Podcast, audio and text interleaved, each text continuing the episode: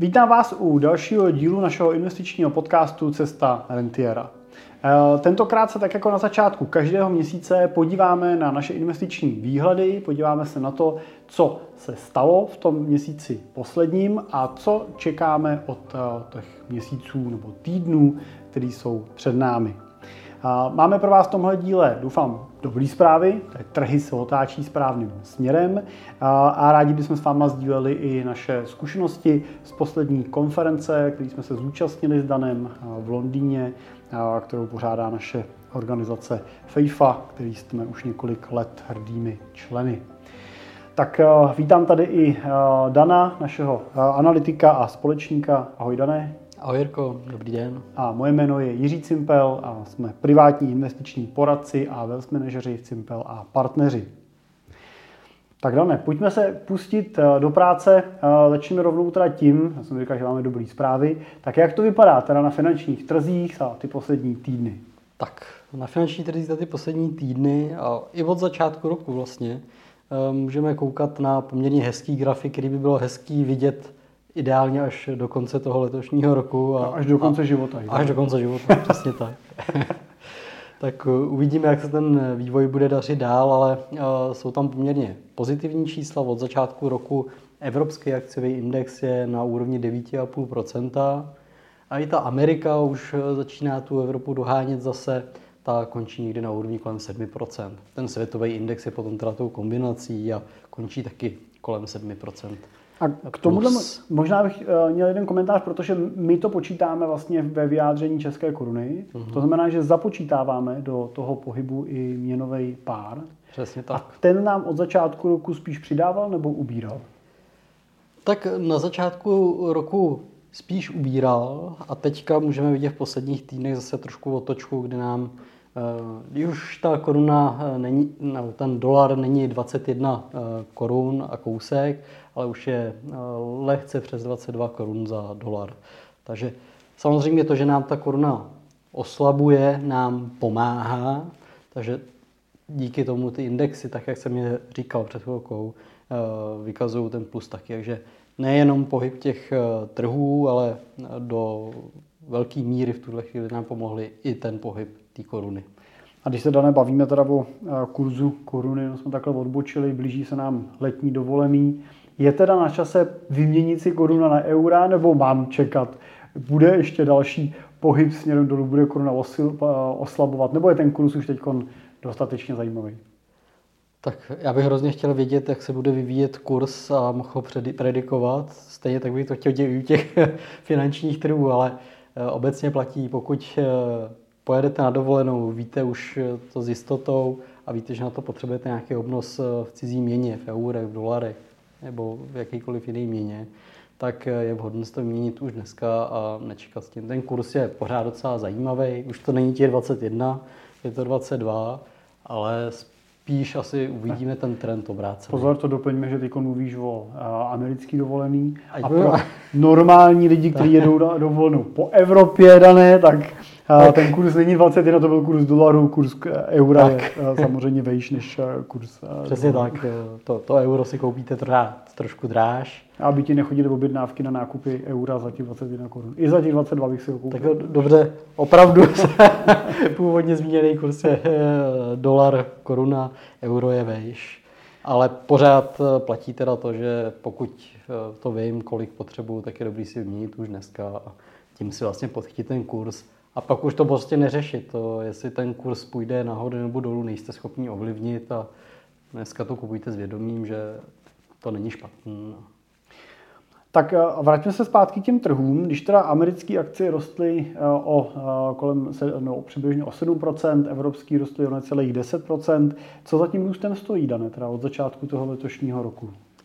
Tak řekl bych, že ty trhy už do sebe začínají promítat určitý optimismus z pohledu vývoje eh, trhů a úrokových sazeb, a respektive z vývoje úrokových sazeb a jejich vlivu na vývoj těch trhů.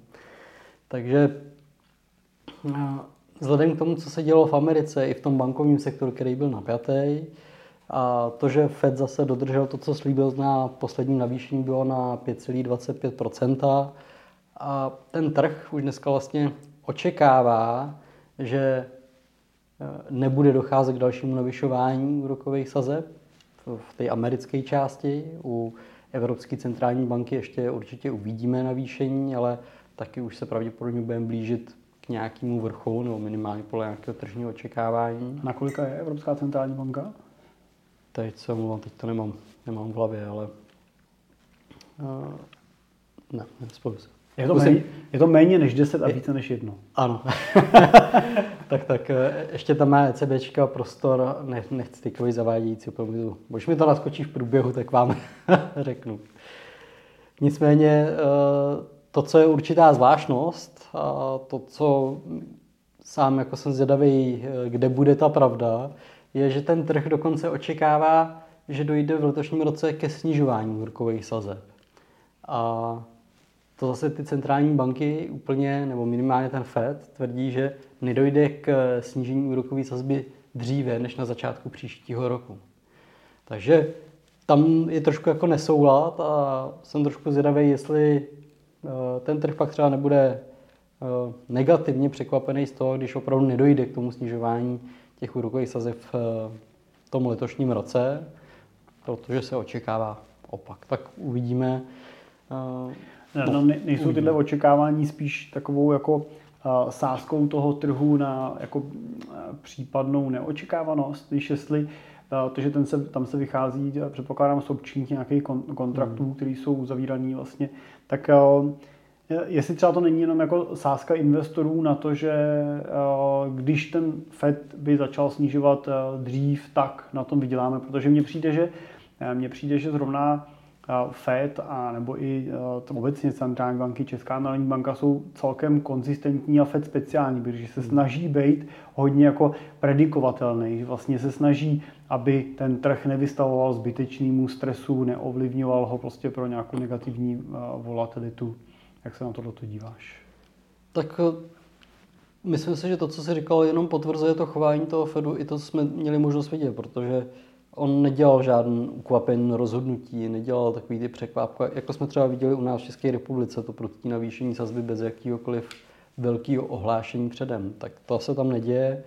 Je to i z toho důvodu, že FED si, řekl bych, velmi dobře uvědomuje uh, svoji sílu vlivu na ten trh jako takový a co jakýkoliv další prohlášení a překvapení z jejich strany může udělat.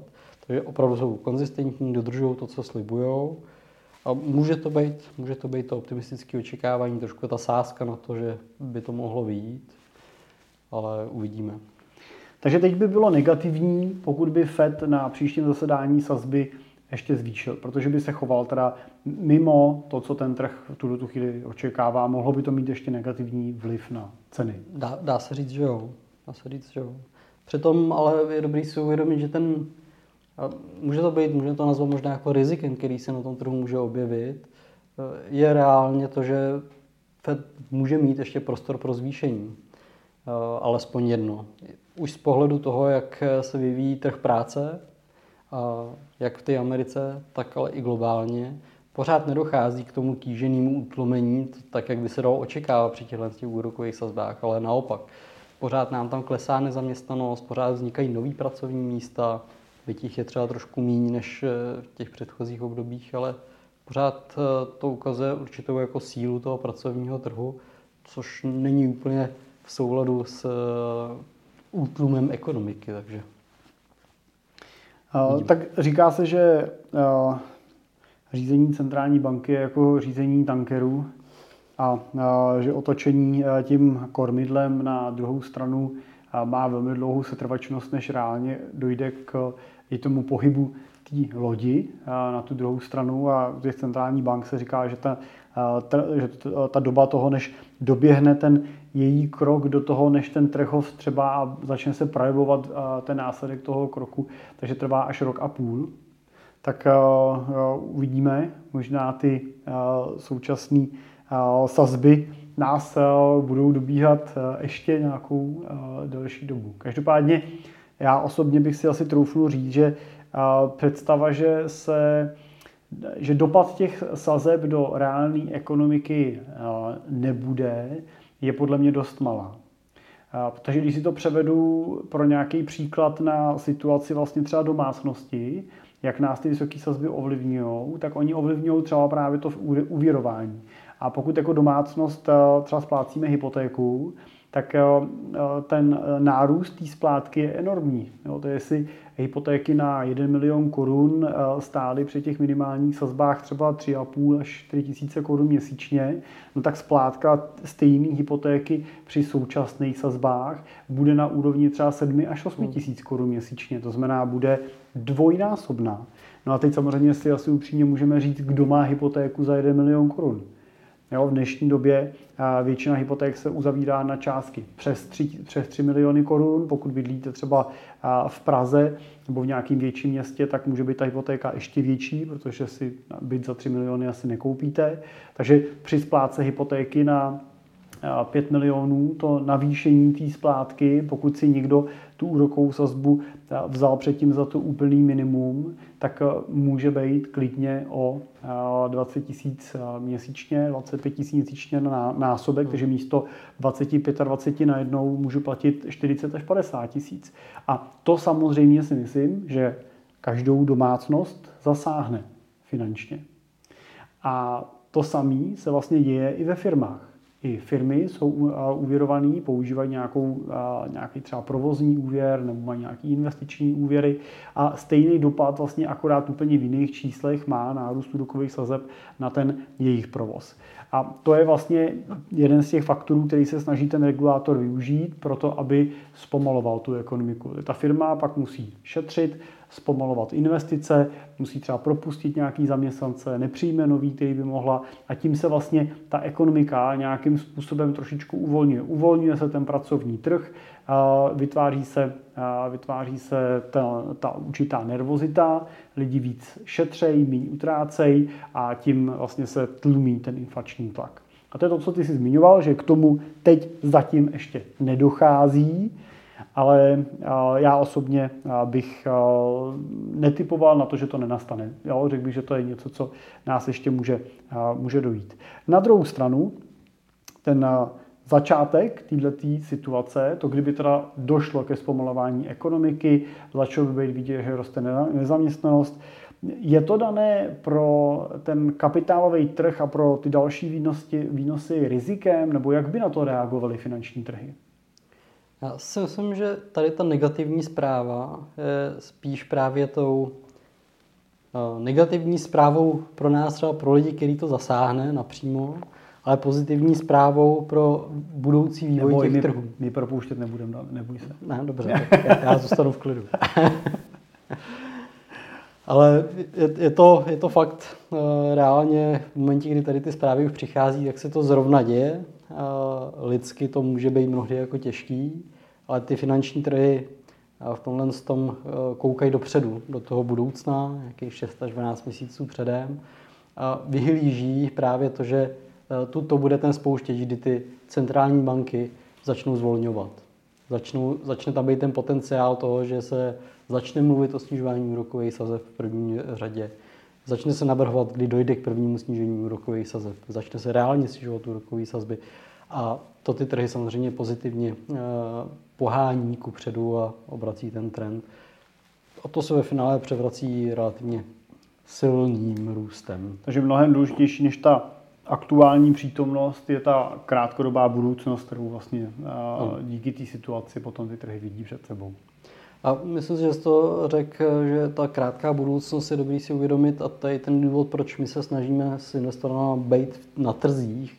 Nesnažíme se časovat, kdy do nich vstoupit, kdy z nich vystoupit. To nedává úplně smysl, ale snažíme se na tom trhu být, protože právě e, obvykle ty počáteční růsty pod, při tom zotavování, při tom zvolňování těch měnových politik a podobně bývají nejsilnější.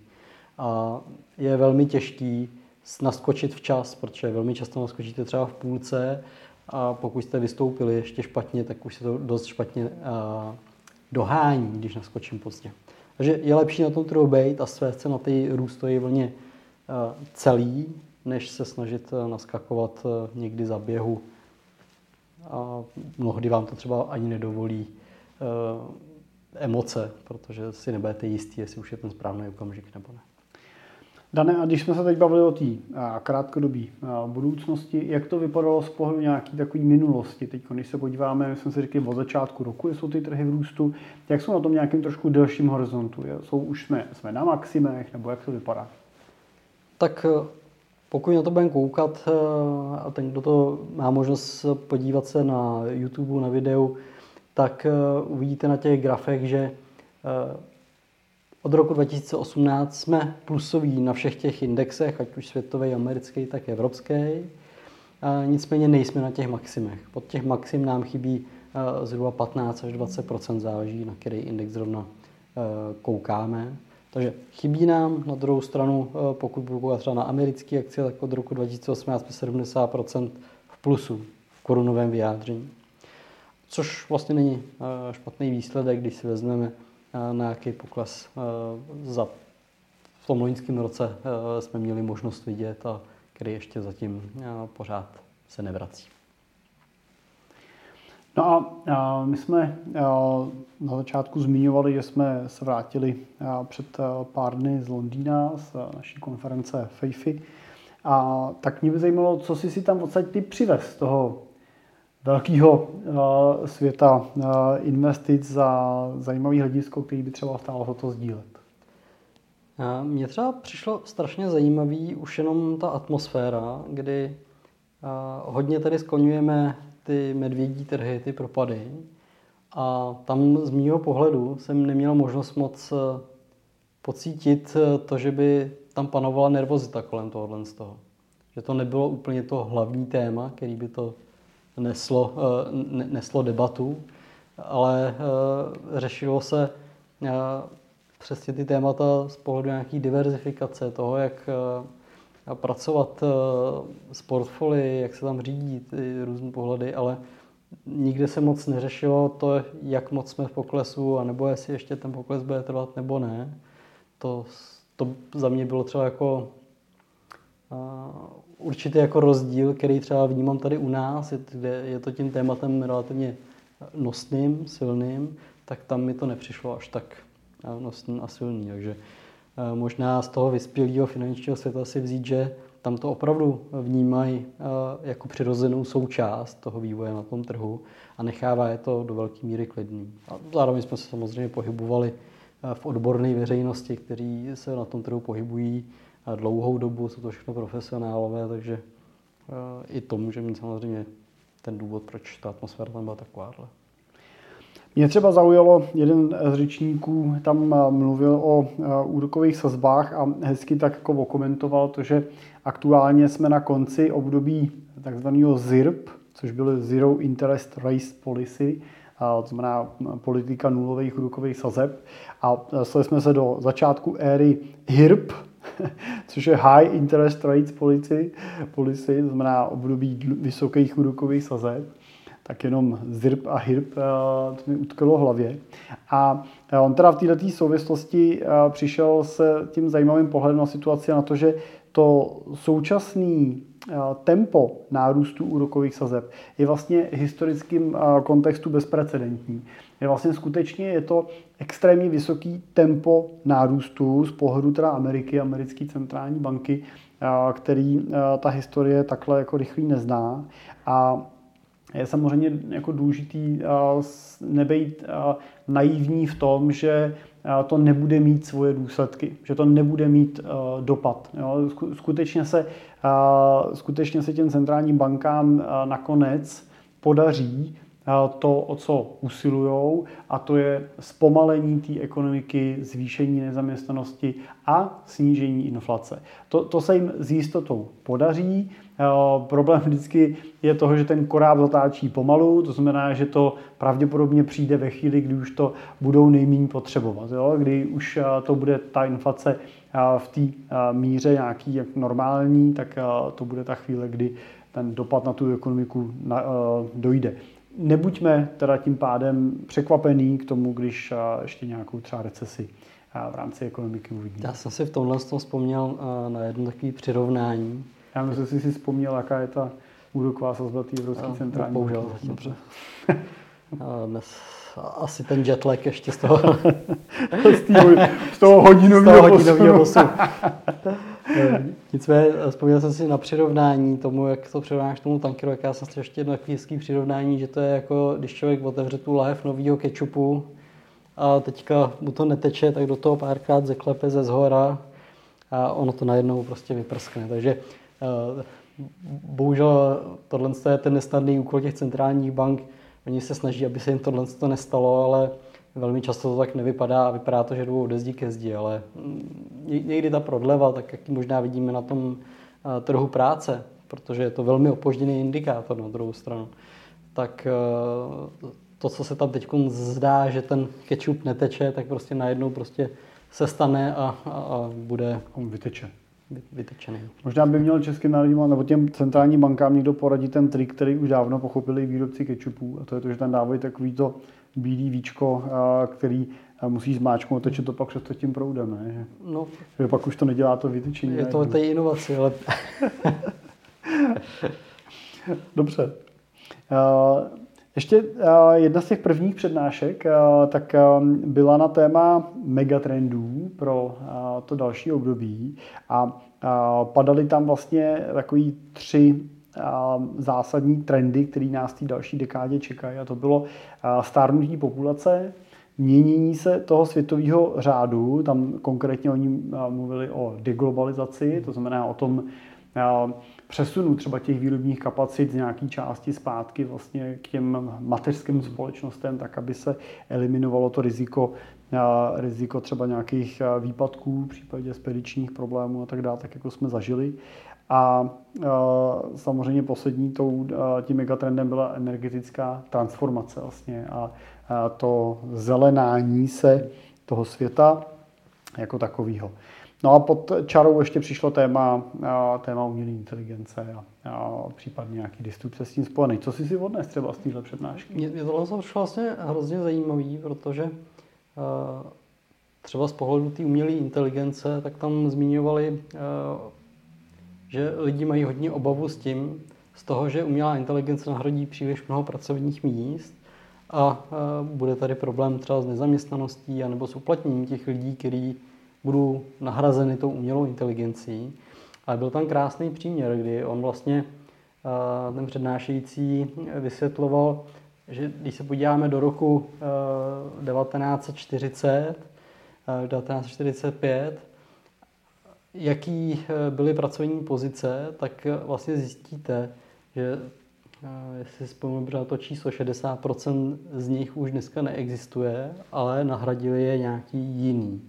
A on to tam velmi trefně popisoval, že to, že zmizí část pracovních pozic, které budou nahrazeny třeba tady tím nástrojem AI nebo nějakou robotizací nebo něčím podobným, neznamená, že nevzniknou jiné pracovní místa, které právě mm, budou dan tou potřebou toho, že je potřeba třeba to udržovat, ten systém. Možná budou nějaké jiné požadavky na kvalifikaci a tak podobně, ale Eh, pravděpodobně vzniknou nějaké náhrady adekvátní, kde se tyhle lidi uplatní. Takže asi ta obava nemusí být zase tak velká z toho, že by najednou se plošně eh, neměli co dělat. Eh, zároveň i z pohledu těch investic a těch megatrendů, tak jak jsi to vlastně popisoval, že hodně je to směrem k té udržitelnosti. A ta udržitelnost je hodně o těch technologiích, tak eh, se tam hodně zmiňovala eh, potřeba polovodičových součástek a eh, čipů a tak podobně. A k tomu samozřejmě potřebujete velké množství mědi. A to tam poměrně zajímavě popisovali, že komodita v podobě mědi v tom loňském a letošním roce dosáhly nějakého z pohledu nabídky a poptávky rovnovážného stavu a ukazovali nějakou projekci do budoucna a s rostoucí potřebou eh, tady té suroviny, eh, že bude docházet pravděpodobně k zásadnímu eh, převýšení té poptávky nad tou nabídkou po téhle surovině. Tak to, to mi spíš přišlo, tím nechci naznačovat, že bychom se měli nejnožní přesouvat tím mědi, ale i ty úvahy tady tím směrem se chtěl, že pokud máme někdo měděný okapy, tak bude potřeba je přikovat. A že těch uh, lovců uh, drátů bude ještě víc než teď. Přesně tak, no. Vytahují ty dráty ze země. Tak. Ale to spíš mi přišlo jako zajímavý úhel pohledu na věc z nějakých jako souvislostech, co všechno se dá jako, jak se na tu zelenou ekonomiku dá pohlížet, z jakých úhlů, tak to mi přišlo třeba velmi zajímavý. Hmm. No, možná je zajímavý i uvědomit si třeba AI a vliv na nás jako na poradce, protože eh, to tam třeba padlo taky, jestli nemají lidi strach z toho, že nás AI eh, nahradí, že nahradí ten náš obor. K, možná máš k tomu ty něco, co třeba tě uvízlo z toho nahrazení? No tak tam eh, ta diskuze byla hlavně kolem toho, že ten lidský faktor, že vlastně umělá inteligence ve financích už nějakou dobu funguje. Vlastně je tady spousta algoritmických vlastně systémů, vlastně se nakupuje, investuje.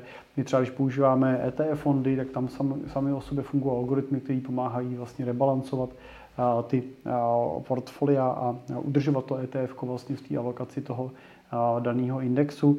Takže vlastně v tomto směru umělá inteligence už dlouhou dobu pracuje a pomáhá. Je otázkou samozřejmě ten lidský dotek, do jaké míry bude pro investory zásadní. Už dneska mají investoři možnost využívat roboplatformy, které vlastně do velké míry automatizují a anonymizují tu poradenskou část toho biznisu, což si myslím, že specificky pro určitý segment klientů třeba s menšíma investicema je jako velmi zajímavá cesta vlastně k investicím, jak se relativně levně dostat vlastně do kvalitního portfolia. Na druhou stranu samozřejmě tam jako padla taková myšlenka, protože v investicích se často hledá alfa. Alfa, alfa znamená nadvýkonnost nějakého portfolio manažera nebo nějakého portfolia nad nějaký třeba jeho benchmark, nad něco, s čím se srovnává. A padla tam taková myšlenka, že alfa v tom našem biznisu se vlastně skrývá v tom poradenství právě. Ne v tom portfolio managementu, který sám o sobě lze už dneska do nějaké míry automatizovat, ale právě v tom poradenství, v tom, že ten, my jako poradci pracujeme s tím klientem vždycky v rámci nějakého celkového plánu, že pracujeme s nějakou zkušeností, s nějakým sdílením těch dat, že pracujeme s nějakým lidským přesahem vlastně v té naší práci a to si myslím, že je hodnota, kterou u nás klienti hledají. Na druhou stranu, pokud se ukáže, že není žádaná a že všichni investoři budou preferovat pouze digitální formu spolupráce, no tak nám nezbyde nic jiného, než se přizpůsobit a přeorientovat a nastavit se tak, aby jsme naplňovali ty aktuální parametry. Zatím ale ten trend nevidím, takže se ho neobávám. Já jsem se asi naučil, že není potřeba se obávat dopředu, než ten problém přijde, budeme ho řešit, až nastane v tomto případě. Dané a poslední možná otázka, teda ty jsi uh, měl, nebo máš připravený i, uh, i analýzu k tématu uh, medvědích trhů, protože medvědí trh je to období trhu, ve kterém se právě nacházíme. Je to ta chvíle, kdy trhy poklesnou o více než 20% a pak se postupně vrací. Tak jak je na tom ten současný medvědí trh ve srovnání třeba s nějakým, nějakýma průměrama medvědích trhů za ty roky zpátky? Tam je eh, moc hezký vidět to srovnání, eh, kdy průměrný, průměrná doba trvání medvědího trhu je nějakých 20 měsíců. Tak eh, pokud bychom se měli srovnávat k tomu průměru, tak nám ten medvědí trh trvá přibližně rok a půl, tak teoreticky by nám mohl za chvíli skončit, pokud se budeme držet průměru. A zároveň je dobrý si říct, že průměrný medvědí trh eh, byl minus 40% pokles eh, v takovémhle eh, trhu. A oproti tomu je ten stávající medvědí trh takový medvídě spíš. Takže uvidíme, kde se budeme pohybovat, kde to zakončí.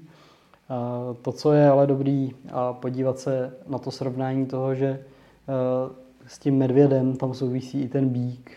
Oni jsou eh, ty dvě zvířata, které na tom trhu vždycky budou a eh, střídají se A průměrný bíčí trh trvá 51 měsíců. Už to je zásadní rozdíl. 20 měsíců versus 51 měsíců je to více jak dvojnásobek. A zároveň průměrný růst takového bíčího trhu je přes 160 Vůči 40% poklesu. Takže e, není potřeba, ne, není potřeba se obávat toho, že ten medvěd tady s náma je. Může být i větší ještě, taky nemusí, uvidíme, kam se to pohne dál. E, protože e, máme vyhlídku toho, že po tom medvědovi přichází ten bík a on je prostě o něco vydatnější a řekněme vytrvalejší než ten medvěd, takže nás posune vždycky o kus vejš. A jde o to vydržet a případně využít toho medvěda, svést se na něm, když je tady ve smyslu toho, že tam můžete zainvestovat v tuhle tu dobu jakkoliv vám třeba emoce brání tomu a říkají, říkáte si, jestli je ta vhodná doba, není dobrá doba, je to mínus, může to jít ještě víc. To je přirozen, je to přirozený dialog mezi váma samým, mezi sami sebou, ale eh, je, řekněme, racionální zainvestovat právě v tuhle tu dobu a pokud chcete trošku to svoje, tu svoji obavu rozmělnit, tak nemusíte investovat celou částku najednou, ale rozdělte si ji do několika menších investic v několika měsících, 3, 4, 5 měsíců.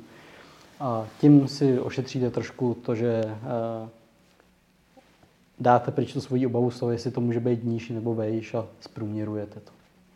Já si dobře pamatuju, eh, jak jsme investovali s investorem a jeden z našich velkých klientů, který investoval několik desítek milionů korun, tak eh, jsme začínali investovat eh, v době covidu a investovali jsme eh, v průběhu léta vlastně po začátku covidu a ten trh byl hodně jako rozkolísaný. V té době to vypadalo, že ten pokles, který tam byl, bude ještě pokračovat další dlouhý měsíce, možná rok, rok a půl. A Přesto jsme teda do, toho, do té investice nastoupili, protože ten horizont investora byl dlouhý, přijali jsme, akceptovali jsme nějaký riziko, že ještě to může klesat. No a ten jeho růst byl fantastické. Jo? Bylo to růst v desítkách procent eh, v následujících, eh, v následujících 12 měsících. A teď třeba i přes ten pokles, eh, který byl teď v tom loňském roce, tak on zdaleka nekles nikam na hodnotu vkladu, pořád je ve velmi atraktivním plusu i po tom poklesu. No a samozřejmě ten současný pokles jsme s ním využili pro další nákupy a další vklady, který měl připravený.